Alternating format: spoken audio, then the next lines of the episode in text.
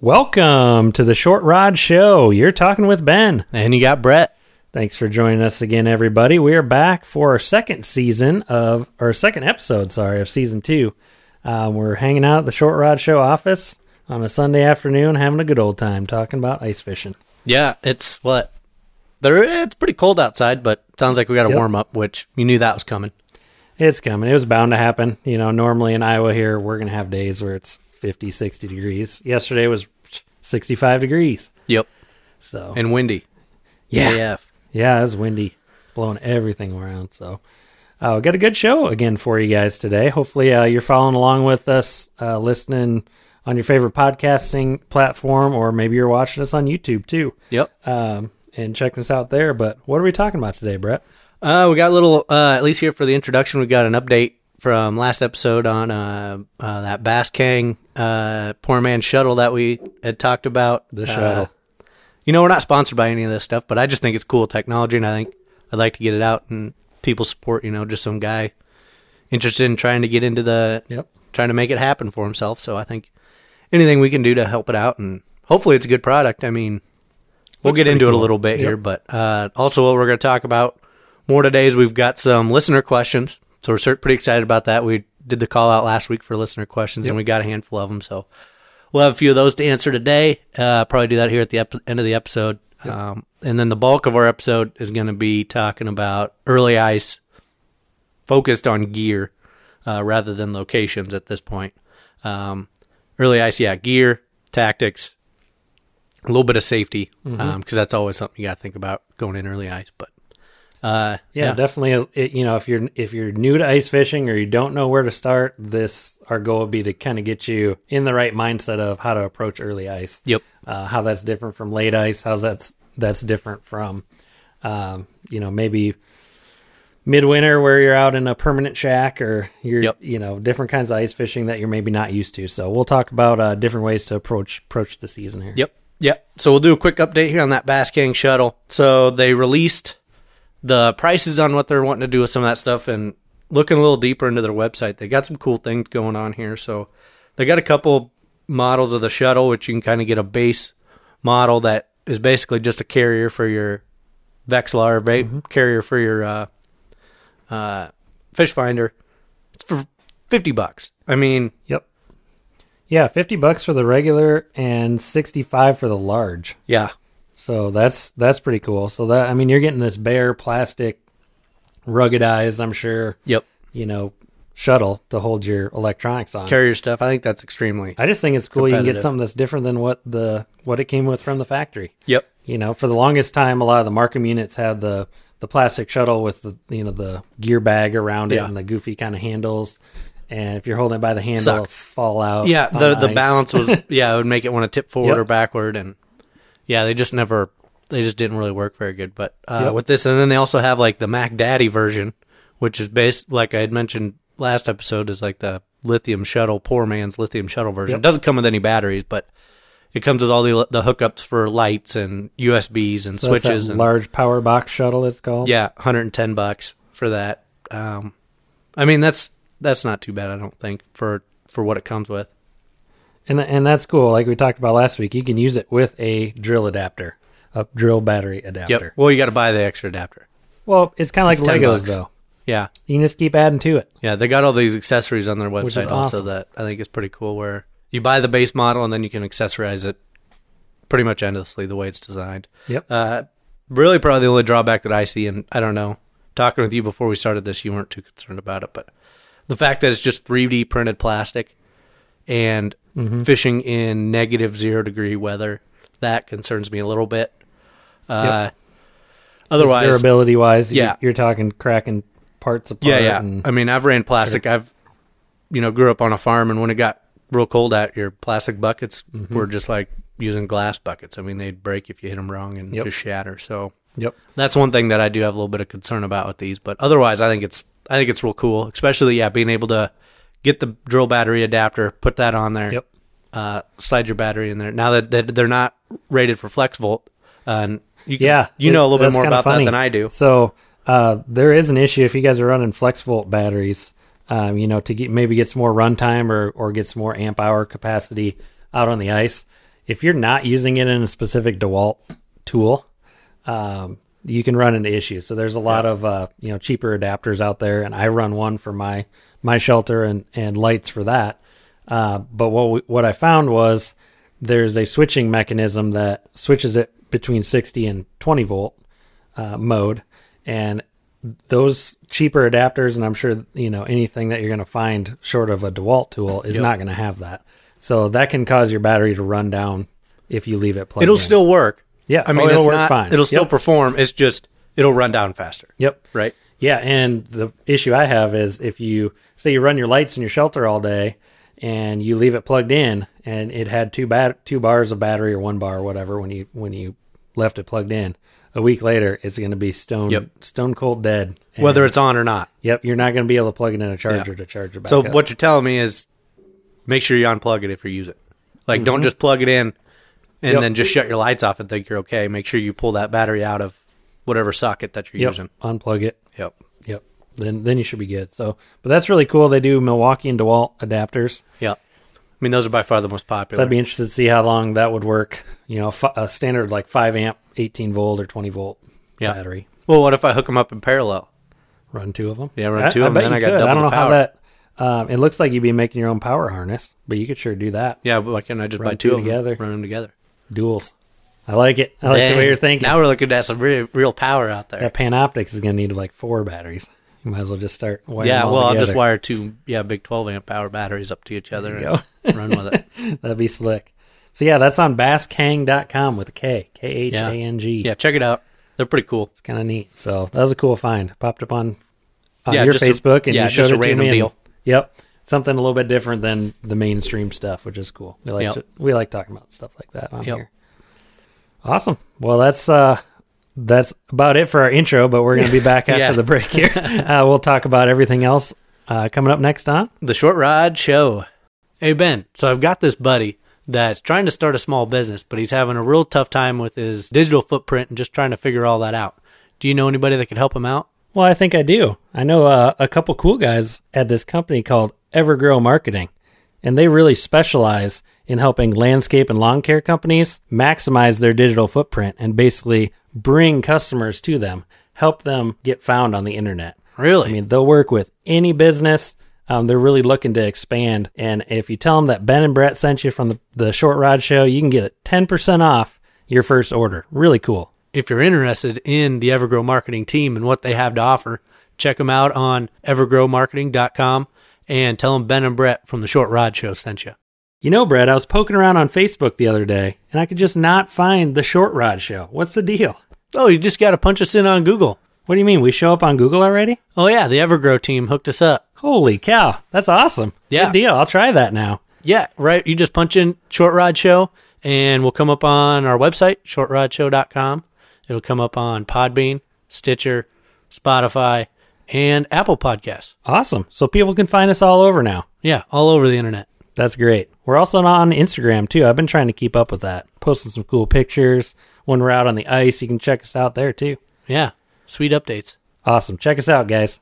Welcome back, everybody. Thanks for joining us through the break there.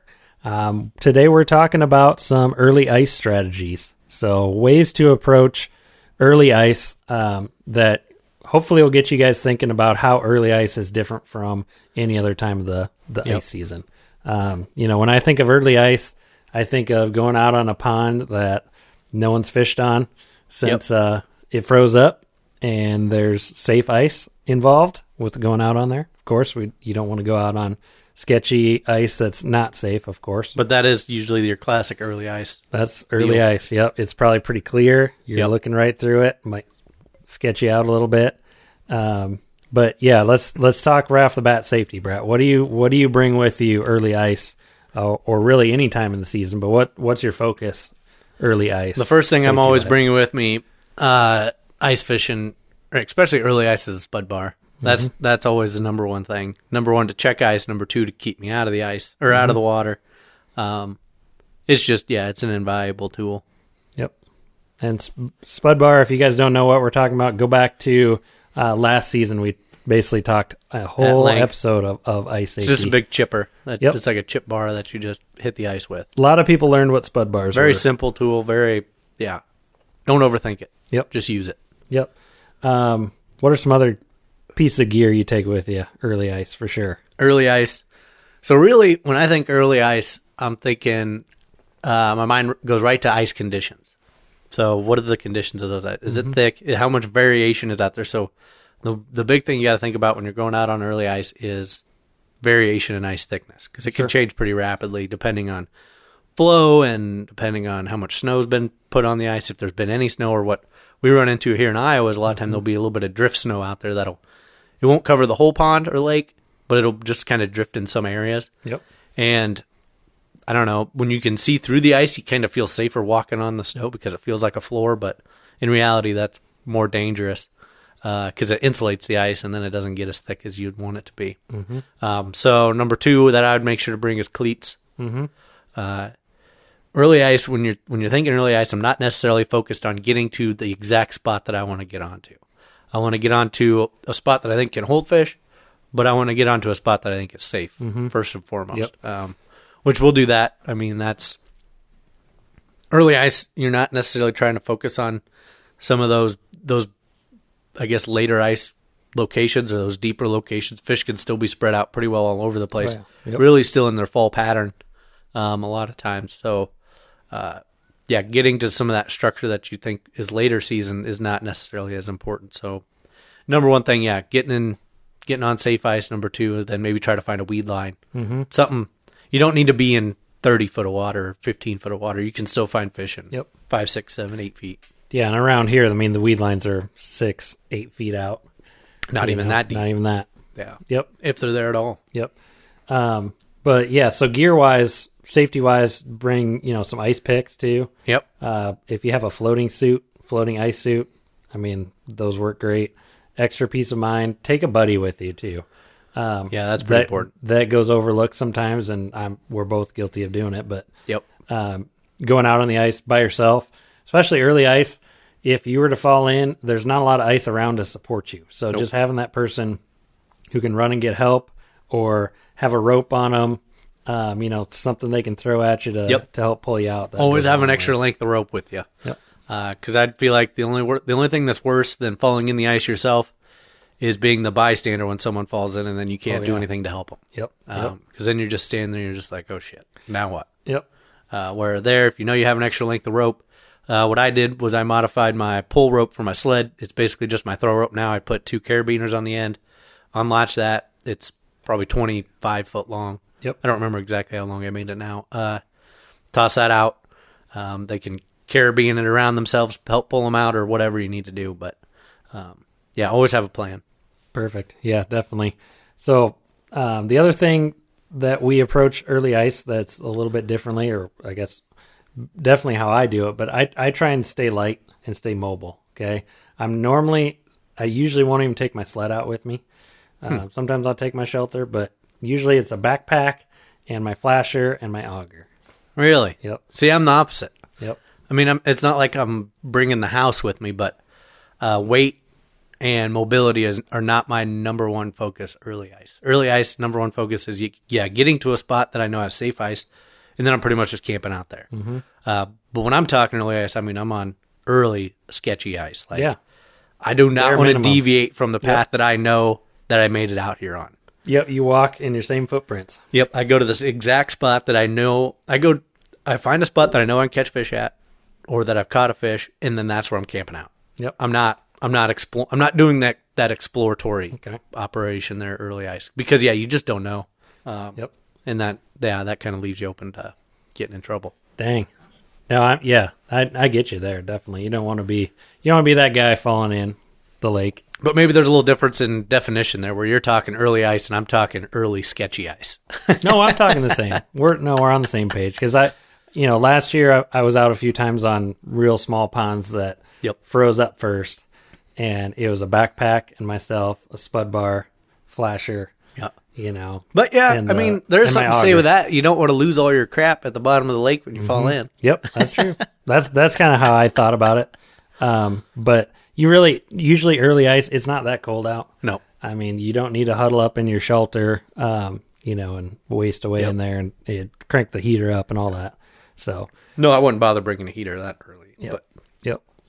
Um, I guess when I say that I'm not terribly worried about the weight at that point is because you're still looking at glare ice. Mm-hmm. You're not concerned about pulling a sled that's weighted down through six inches of snow. Yeah. Or and that's, slush. That's a good point because Uh, you're Yeah, just glare it, ice will is- glide right you along. can pull whatever you want Yeah, out you can there. put whatever you want out pull your there. permanent out there. but I don't know about pulling the permanent, but uh, as far as pulling, as far as working out yourself, Yep. you're not as I'm not as concerned. Till you get to shore and it's only just grass. You don't have any snow Well, to, yeah. to pull anything. Yeah, that's true. And then you can't get out there Yep. because you got no traction. Yep. Exactly. So yeah, your ice cleats. That that was a good point on that. Yep. On that because I went a lot long time without having ice cleats. Yeah, it, it's just, Way too long. You can get you can get around if you're mindful without cleats, but it's just so much easier because then Mm-hmm. you're not thinking about your footing. You're thinking about other things. Yep. It's just one less thing you got to think about. Yep. Absolutely. Yep. Having something that can grip in the ice and pull you around if you need to pull somebody else out. Yeah, or pull that's- around. Yep. that means a lot then too. Yep, that comes in exactly. handy. so awesome. So some other early ice strategies, I guess, v- with gear. Um, you know, I'm not generally generally when I say I'm traveling light, I'm not bringing tip ups with me. You know, you could No. you could fish tip ups, I'm not generally bringing tip ups with me really ever. but I'm kind of a one pole, one hole. yeah, Go at it. You know, like you said, maneuver around to the spots you know there's safe ice and Yep. maneuver back the same way you came Yep. and have a good time. And it's usually on ponds that are, you know, way smaller than than others that might Yep. still have open water on it Yep. or bigger or lakes. another thing to mention when uh, when we were talking about uh, running your spud bar, look to see if someone else has been out there and see if they've got a spud bar path, a spudded path. Don't just follow some random footprints if they don't have a. It'd be good to have that they have a spud. you yeah. can tell you know where they've chipped the ice away with their spud bar. Try to follow that path if you can. You want to be the guy that people are following behind you, not you're just. Well, I mean, blindly- I'd rather blindly follow following. at that point. I'd rather follow footprints. behind someone else, but Absolutely, yep. until you get to the spot where uh, there's a big hole because somebody fell in. But But yeah, just seeing footprints that could have I been don't mean anything. three, four days ago, Yeah, that doesn't mean anything. and it got warm in between, or Yep. you know, really, what what I've always had success doing is spudding my way out every time. Yep. You know, until it's Spread your weight. until you see people driving their pickup, you know, all the way from shore and you're walking off a landing, something like that. Um, then it's not as big a deal. But for what it's worth, it actually helps you get by, helps you kind of see where you're going. Yep. I don't know, it just gives you a Well, and then good- early ice, you, I good don't. You feeling don't even about it. need the. You don't even need the auger. You just chip a hole with your spud bar Yep. at that point. Yep. Too, but Yeah, you could do that. Don't even need your auger. yep, It's handy. works out well. Yep. So yeah, like you said, travel light. Yep. But Yep. And yeah, don't even bother bringing a gas auger out. If you're going to do a gas auger, just start chipping with a spud bar yeah. for super early ice. Well, yeah. You're going to fire it up and go, "Wheep." If you can get it fired All all the the way it's through. been sitting, probably been sitting there with untreated gas all summer long. we should do a little uh, gas engine maintenance episode and talk about uh, making sure your auger's didn't fire up. But most people don't even, I mean, that's not even a thing now. No, Gas augers are kind of going away. don't even think about it. They've been going out for the last few years, so yeah, hard to find one except for old used ones that people are just getting rid of. So Yep. Yep. So when we're talking early ice, still, what? So we found our spot. okay, So you get to the spot that you feel safe and comfortable. yep, what are you doing? Are you just trying to pound that spot? Uh,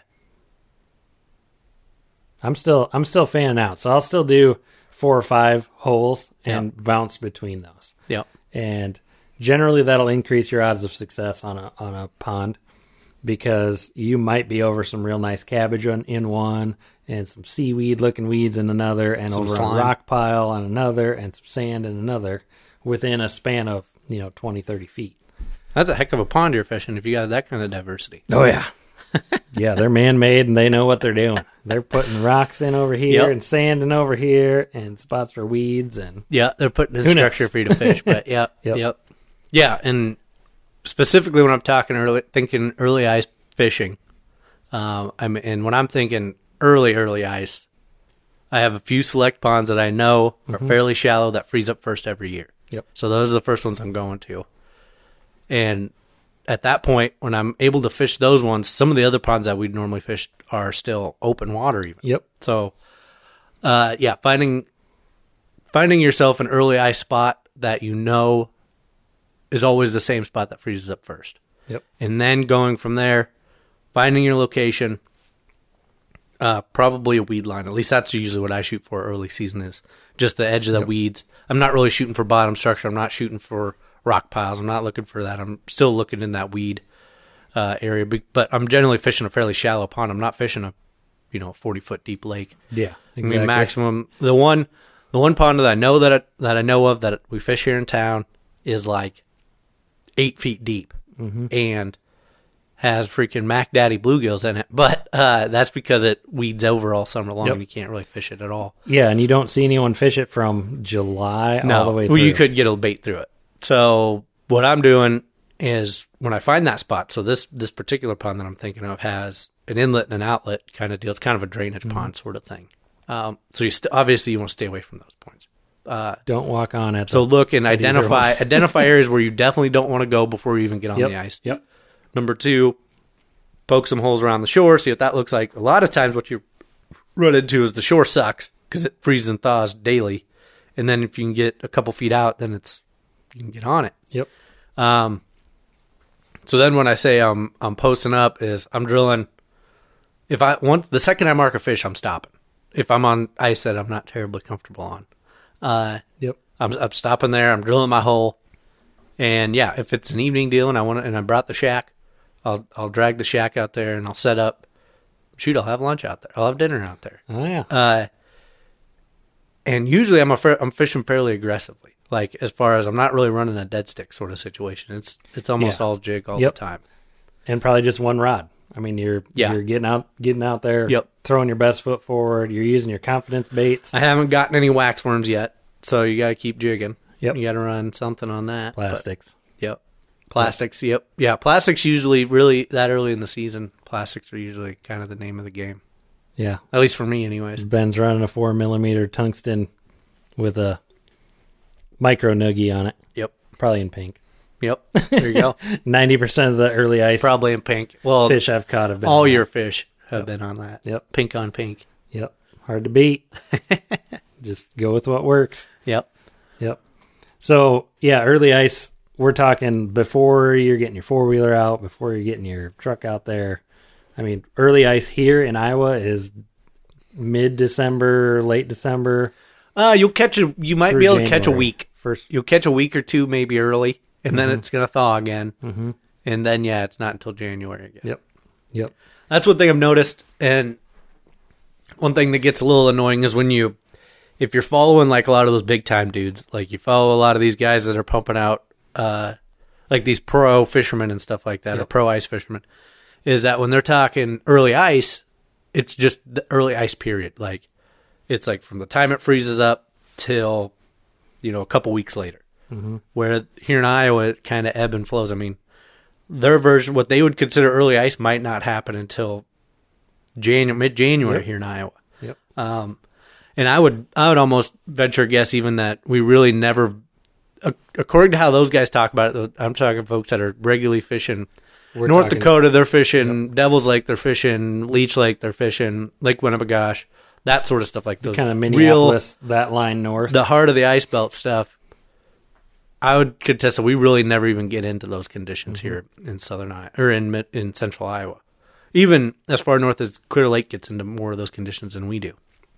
Where I would say we're Yeah. almost always in an as far as their definition is in, I'd say we're almost always in an early ice situation here, where we're never getting deeper than a foot of ice, hardly. Rare that we'd get thicker than a foot of ice. yeah, I Um, wonder. you know, the time period that you're talking, early ice versus mid, you know, late ice. Yeah. d- if that has something like the fish behavior relates to it based on the amount of time that there's been ice covering the, Yep. the pond. Because then it's oxygen versus- levels. Yep, versus necessarily the depth. So Yep. maybe we're talking midwinter still happens here because the fish have been covered up by ice for a month, you know, two months. Uh, yeah. I don't know. uh, I don't know. I, I, I just want to kind of convey that it's subjective. Is what I oh, say. absolutely. Like it's Yeah, and not every- like a every year time is period. It's different. not like oh February we're mid Yep. we're mid ice here. We're on on these southern bodies of water. I would still say that at least to my definition, we're Mm-hmm. still kind of maybe in an early to mid ice, early mid ice range where we're not really having those oxygen problems unless it's been frozen and you're getting a pile of snow on top and you freeze Sure. out or not freeze out but you you just lose oxygen and then you have a kill off but then that even that's a small pond that's doing that Yep. um yeah so you're not when you when you hear and you and you read about some of that stuff here in these locations when you're talking about mid and late ice seasons well li- late ice we do get into the late ice but some of that mid ice we may not never ever have that stuff so when you read about hey Sure. mid ice Mm-hmm. Season's conditions. so short. This is what these fish are doing.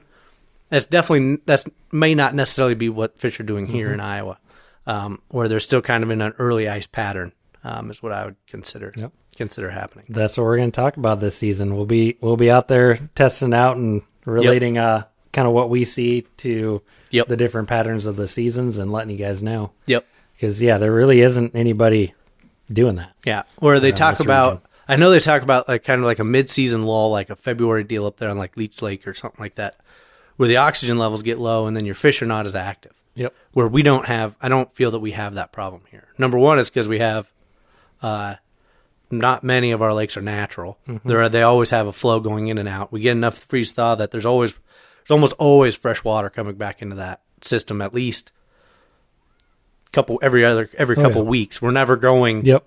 a month or two without fresh water coming into the system like they do they may go up north Yep. um, so I think that makes a big difference as you get it later in the ice, later in the season.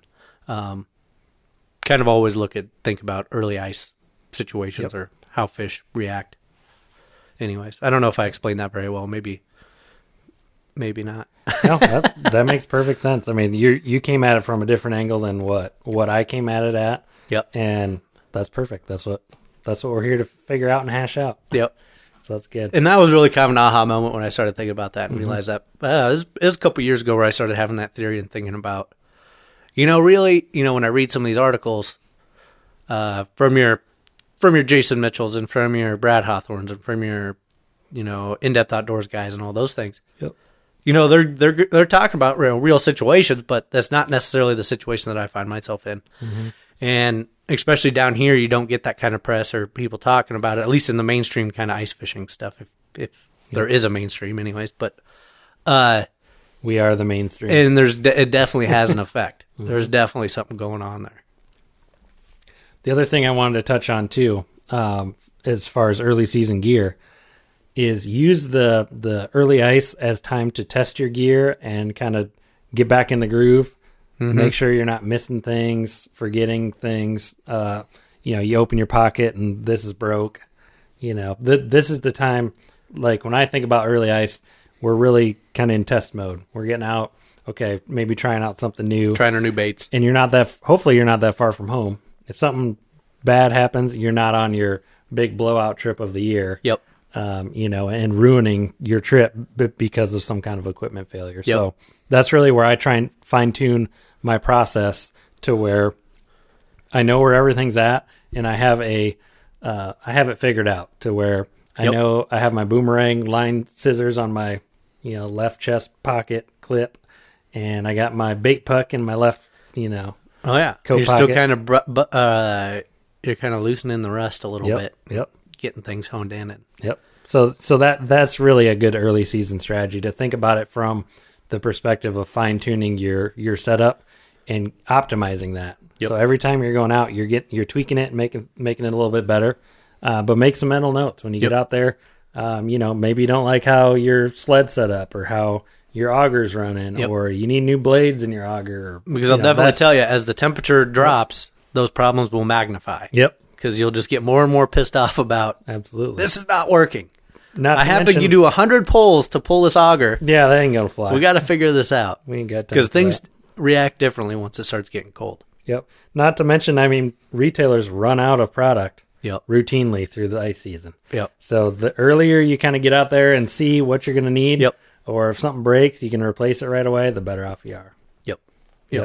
And this early ice season is a good period if you're if you're new to ice fishing um, and you're just kind of wanting to test it out. This is a good period to get out and do it. Oh, absolutely. Um 'cause because you don't need that hardcore gear. You can get by with your regular bibs. You can get by with your regular snow Yep. winter apparel. You don't need I. You don't necessarily need the ice fishing gear yet, like your waterproof, water resistant bibs and that sort of stuff. because you don't have the snow and all that stuff on Mm-hmm. the on the ice, you're not getting all the water on the ice. You don't have all the water wicking up your bibs Yep. bib uh, pant leg and getting you all wet. So and you can easily crack a hole open. You don't even need an auger. So if you're thinking about it, you're in- interested in doing it, you can go pick up a twenty dollar uh, uh, spud bar, Yep. grab a thirty dollar ice rod and some jigs. Ten dollar schoolie. Let Go me get to you town. right out there. especially Comes some of with these a jig. local uh, urban ponds and stuff like that. You don't you don't even necessarily need a flasher. I don't, my early ice pond that I fish No. flasher's no good anyways because it's too shallow. Yep. So go back and listen to that episode. No flasher, no problem. Yeah, Brett will I'm tell you terribly. all, all the f- all the old Southern Iowa secrets. to that fishing is without a literally flasher. probably our most informative podcast episode, and it is by far the least viewed.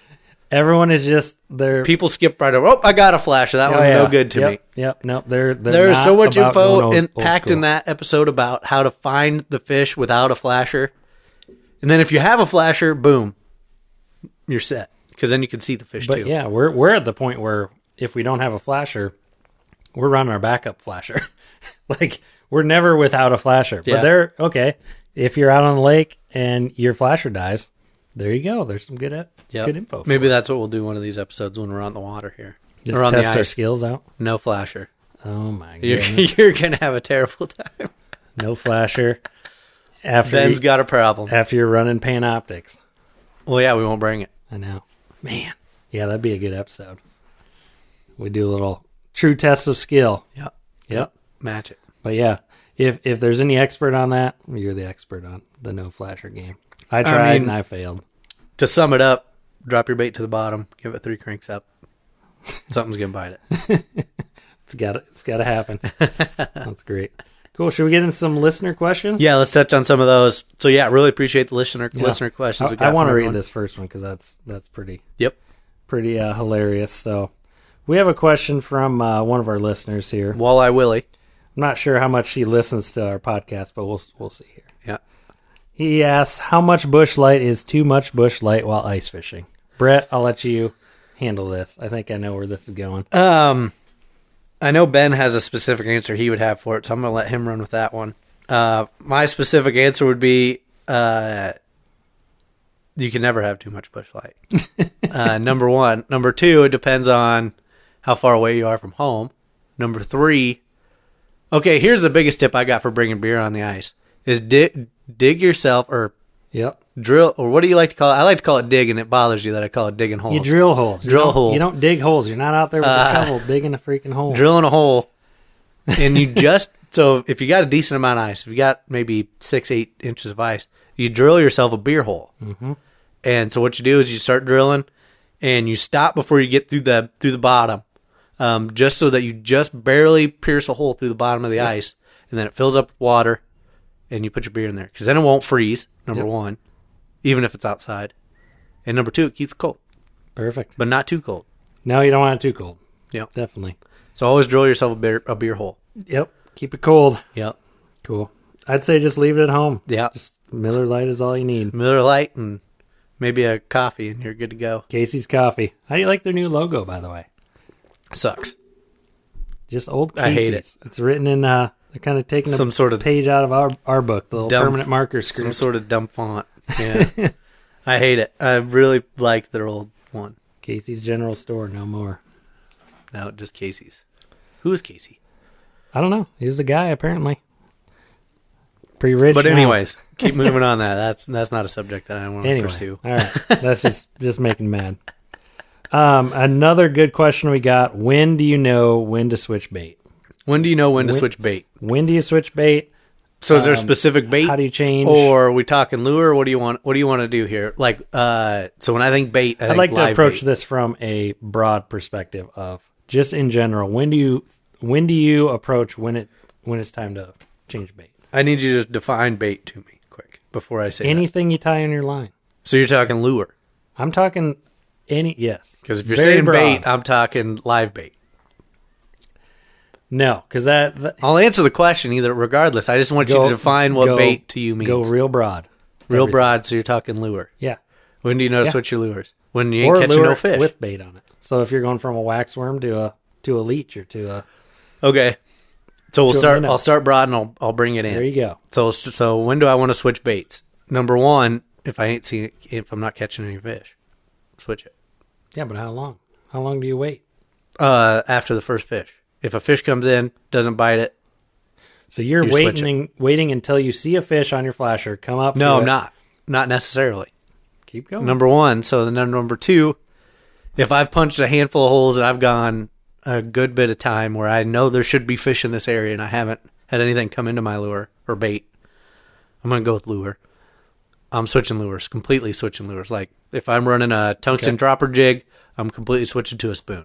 I mean, I'm going from one s- Yep. uh, side of the spectrum to the other Okay, makes sense.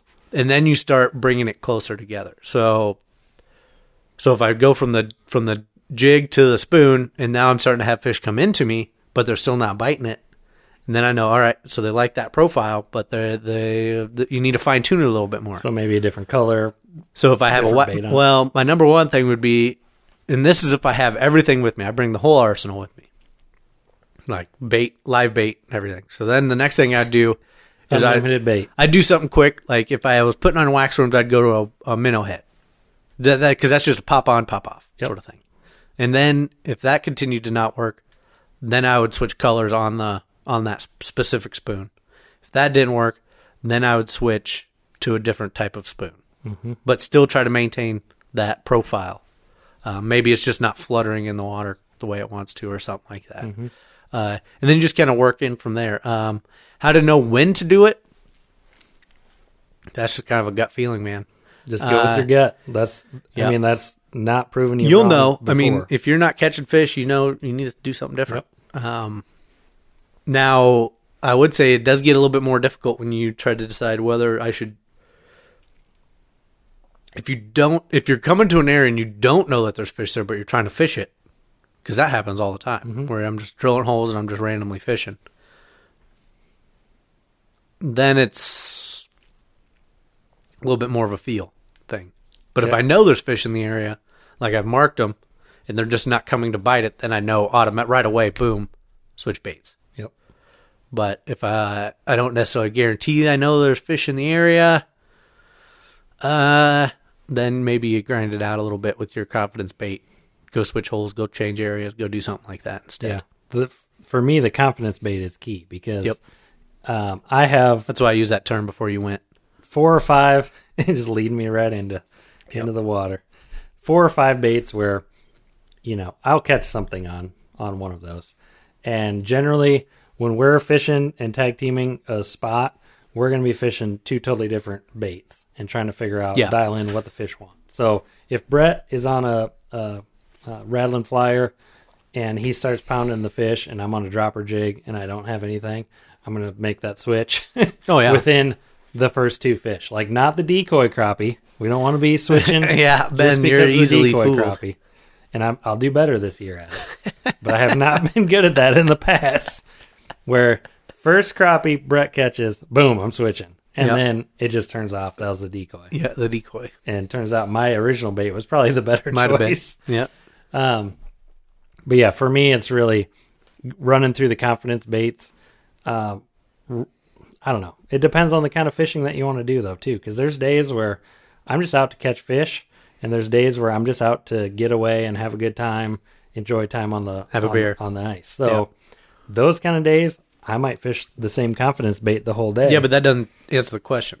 When do I know when to switch the bait? You- it's it's super subject subjective. You never know. You never know, for sure. No, you never know for sure, but I mean, you just gotta have a gut instinct. But you- Yeah. you- what kind of guidance would you give? It depends on I feel like all you're. kinds of things. I feel Uh, like no, you're I'm just giving bypassing different- the question. No, I'm giving different I scenarios. think you're just skipping it the depends. question. If, if you if you're in a tournament, I would say within if you see a fish and it comes up like you said and turns away from your bait, I'd be switching. Yeah. Right So away. it was, well, well, here it is. Here's why Ben's skirting the question is because he just fishes the pink noogie all day, every day. He really never Pink switches. micro noogie. Never switches bait anyway. Why do you need anything? He else? just doesn't know when to switch because he never does switch. I got a whole tackle box and I only use one thing. that's that's an exaggeration, but but really, Brett's not afraid to change baits. Yeah. I'm, I'm a little more hesitant to change baits, but it depends. One thing that helps a lot is carrying multiple rods with you Yes, and having them already tied up. mentally. It's like a mental thing of I just don't want to tie. I got my gloves on. It's cold out. Everything. I just don't want to tie that knot. Mm-hmm. Yep. That knot is such a mental barrier. It's ridiculous. like I had to a couple years back. I had to specifically tell myself this year, I am not going to be afraid to just retie. Take the time, retie. Just retie it. Uh, and that Telling has yourself that. Yep. that has increased my Yeah, fish that's true. catching tenfold Yep. because rather than "Ah, I just don't want to do that, so I bring. I mean, I still run all the schoolies, but now I got four or five schoolies. Like I'm tied up with uh, not very different baits, but the yeah, usually at the opposite end of the spectrum. But then there's a couple Yep. color changes in there also, so then I don't have to worry about uh, necessarily always lo- tying. But then you're like, well, I want to change this and that and the other, and uh, yeah, that mental block of changing baits sometimes really deters people and don't let it do it. Absolutely. Yeah. And and don't be afraid to try new things. Throw out something random. Yep. You know that we kind of we talk a lot about confidence baits, but you know how do they get to be your confidence bait? You threw something one time that was strange, Yep. and you ended up catching So last year I got that specific situation where we ran that those Widowmaker calamities. Yep. Like it was, it, I described it last year. It looked like a bottle cap. Mm-hmm. Like you took a bottle cap, you bent it over a jig hook. Yep. Yeah, I got one right here. That's what it looked like. And then you filled that little space in over the bent over with some lead or something They- like that. well, give yeah, it they got some cool paint and it, on there. it makes it kind of flutter. So it has kind of the presentation or the horizontal presentation of a jig, but it has some flutter to it. Mm-hmm. It just looks like a wild dumbass bait. Uh, tied it up.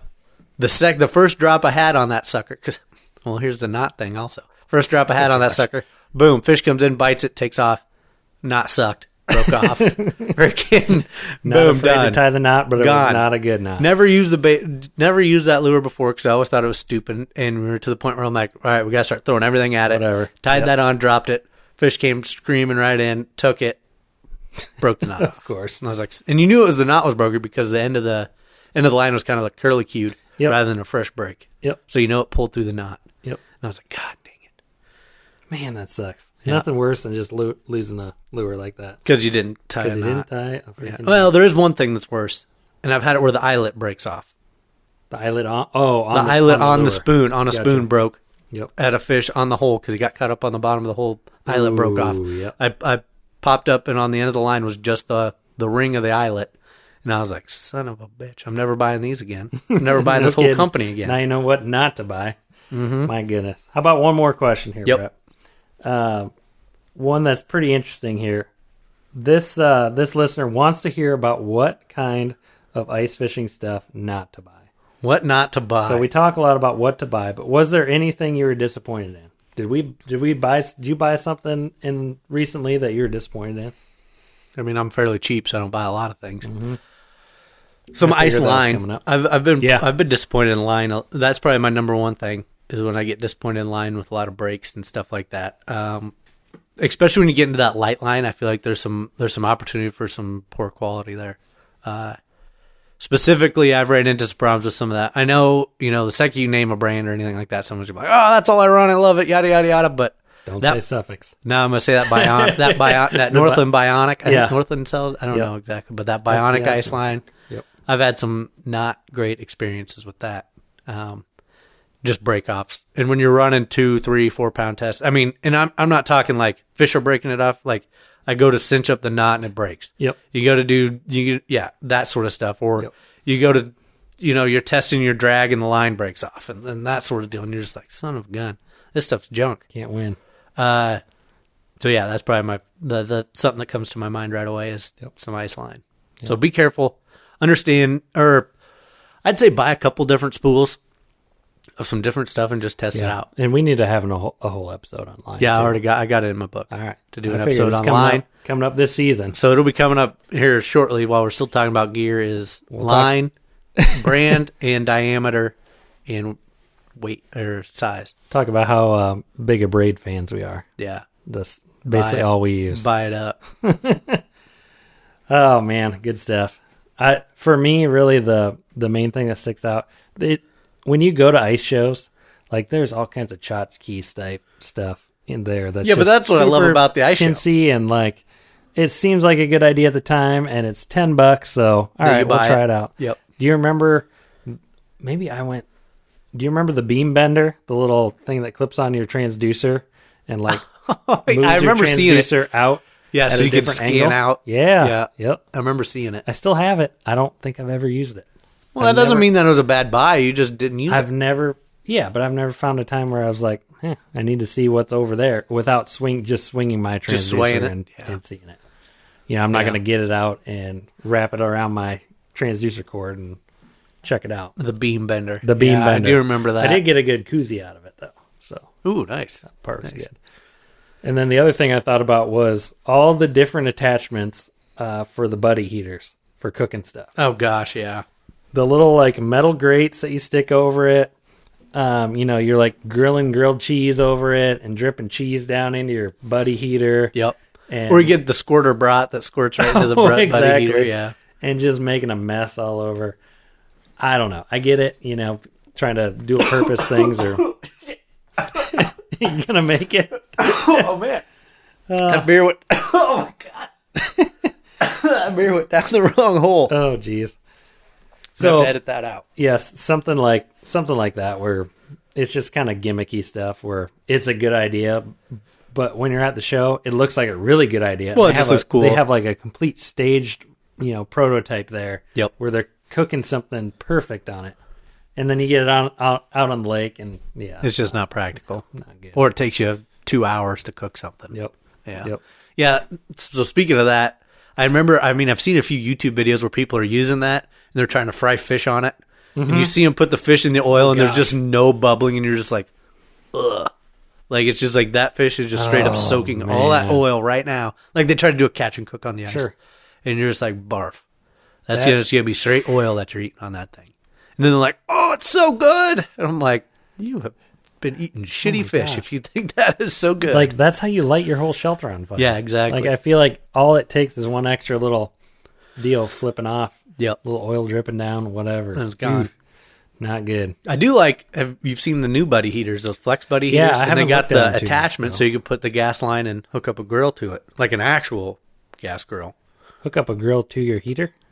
Well, so it's just it's just hooking up. Basically, it's not running off. The, the heater part has nothing. It just has the Oh, attachment, uh, the regulator in it to hook up a gas line to run it to a buddy heater grill, Oh, okay. rather than trying to grill Oh, that off makes of a sense. heater. Yeah, Uh, so that's kind of neat. I that's think. cool. I my one experience grilling, like straight grilling on the ice, was when it was less than zero degrees, Yep. and it was almost impossible to keep from burning the outside of whatever food you threw on the grill without Hmm. 'Cause the it was ins- so cold. I mean, the inside was not cooking at all. Yeah. it's just you lose so much heat Yep. um, that way. So it's just it's If you want to cook hard on the get, ice, yeah. buy something actually made for cooking. yeah, like my little propane. Yeah. cooker. What was that? It's Twenty like bucks. fifteen bucks at 15 Walmart. bucks, and a you- little thr- threads on a propane cylinder. Yeah. has a little burner you light. Um, yeah, we do fish fries on that, no problem. Yeah, it's not worth trying to mess with trying to cook it off your buddy heater. Nope, not at all. Second, you say that people are like, "Oh, I love cooking on that thing. I cook my family food on my Well, family let dinner us on know. that thing." Yeah, let us know what what's the best thing to cook on a buddy heater. How are you guys doing it and making it work? Because I just don't see that turn out. shit. Well, no. I And don't even then have the buddy heater. every every time you use your buddy heater, it smells like a hot dog when you fire it up. I don't know. I don't get it. Now, what was that? Go back to that question. Oh, don't. What? What? Oh, what, what do you think? were we junk? disappointed in? What are you disappointed in? Um, what else would I put in there? I feel You got any other things? I feel like legitimate ice fishing companies don't disappoint very much. I No. mean, there's there's such a limited audience anyway, Yep. a limited market where you know the Markhams, the Otters, the Eskimos, the I don't know, name some other brands of the world when they come out with a product. Yep. Like they're not just throwing it out there after six months of testing. yep. You know, when you see all these ads for all this equipment, they were testing it at least a year before, if not a couple years before. Well, and it's tough to say that it was. It was sometimes it was junk because I I fir- firmly believe that there's a time and place for everything. It's just whether you, as a purchaser, experience that time and place. Like I think there's something. I mean, So you're saying the buddy heater attachments are before their time, and now the, the Maybe. flex heater takes that. maybe there was something in there. Maybe there. Maybe well, no, the, not that specific situation. That, those things suck. The tinfoil racks. But when you're talking about like those major companies, they're coming out with things that there's Yeah. a time and place for them. Yep. They've done their market research. There's there that it's good. It's not just, oh, hey, this would be cool. Yep. No. That makes sense. Yeah. I'm with you there. Cool. Well, guys, uh, this episode sure has been a lot of fun. Um, you know, answering your questions, keep those coming. Yeah. Definitely like to uh, get some fan interaction, and it's it gets us thinking in uh, some different ways that makes the show even more fun. So Yep. um, it's not the same old same old stuff. So um, looking forward to some more questions. Tag us on Facebook. Throw us out there uh, on an email, Yeah. or you know, send it to us any way you can. But um, we'll have another episode next week. Yep. Uh, plan just- on I it. did want to c- comment uh, again quick. Send us uh, Yeah. if you have any recommendations or if you want to fish with the Short Oh, Rod yeah. Show. Yep. Um, if you're within six hours of Des Moines um, and you got an early ice uh, possibility or place that you like to go fishing, uh, let us know. Yep. Shoot us a message. Uh, Absolutely. we'd love to come fishing with you.